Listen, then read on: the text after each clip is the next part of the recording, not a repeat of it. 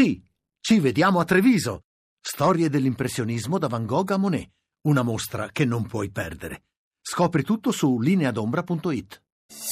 Voci del mattino.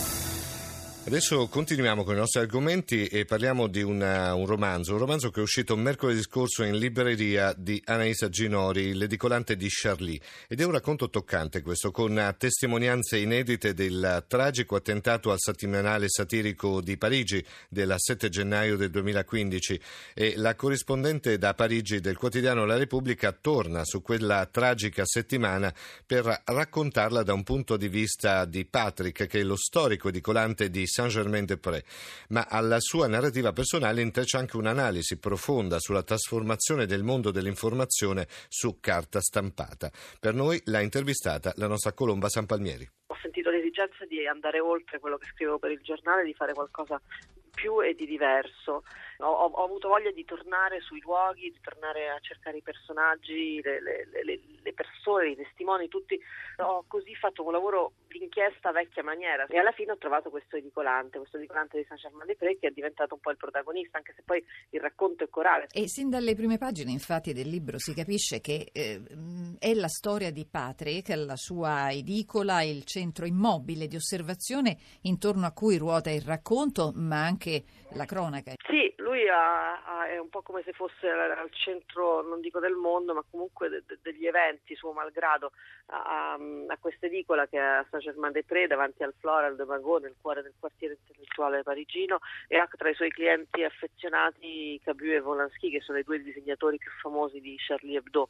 E, e la mattina del 7 gennaio, come tutte le mattine, vende a Cabu e Volansky eh, i giornali. Loro se ne vanno alla riunione di redazione a Charlie Hebdo, senza saperlo vanno a morire, e, e Patrick prende la macchina per tornarsene a casa e mentre sta andando a casa, eh, mentre in quel momento stanno avvenendo gli attentati a Bastille, lui eh, in macchina non ascolta le notizie, ma mette la musica classica e dopo pochi minuti trova davanti a sé una macchina, una macchina da cui scendono due giovani, due giovani vestiti in nero con delle armi da guerra e eh, gli, gli chiedono di dargli la sua macchina. Potrebbe essere una, la scenografia per un film, insomma, in qualche modo. Le coincidenze, il giro brevissimo di due ore in cui succede di tutto, però in una dimensione invece molto più estesa. Il senso del tempo, le vorrei chiedere, nel suo libro è molto importante perché c'è una fissità di un protagonista e l'evoluzione veloce dei fatti. Sono queste coincidenze, esatto, che sono come una specie di, di trama invisibile che, io ho ricostruito, ma che in realtà è tutta vera. Le coincidenze sono molte, la coincidenza di questo edicolante che appunto è uno dei, degli ultimi a parlare con Cabu e Vonaschi ed è il primo a vedere in faccia gli assassini di Cabu e Vonaschi, eh, la coincidenza di un attentato che era contro la libertà di espressione, eh, contro un giornale e che poi per caso appunto intercetta un edicolante eh, nella fuga degli assassini e intercetta un tipografo nell'epilogo perché i due terroristi vanno a morire in una tipografia, quindi in qualche modo un altro simbolo del, del mondo dell'editoria, del mondo del, della carta che si stampa.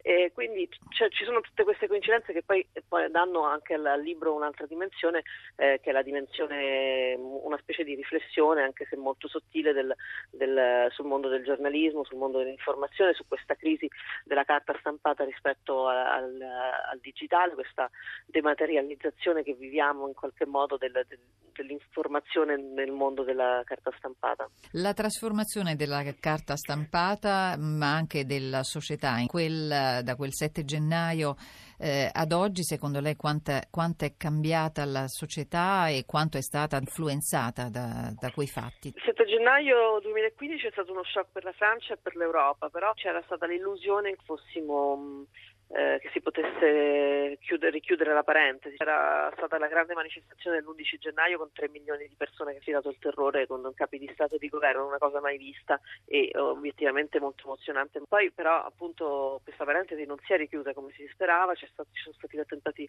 del 13 novembre e poi sappiamo eh, che ormai ci sono minacce, allerte e, e, altri attentati che sono avvenuti nei mesi ancora successivi. Il gennaio 2015 è l'inizio di una nuova stagione, una stagione in cui dobbiamo convivere, adattarci, eh, però non vedo stravolta la società francese. Parigi non è una città che eh, neppure ehm, è cambiata così tanto. Se, che vive il senso dell'assedio continuo, insomma. Parigi qualche modo è sempre uguale a se stessa, ci sono i militari nelle strade, ci sono più controlli agli aeroporti e nelle stazioni, però la voglia di normalità comunque prevale.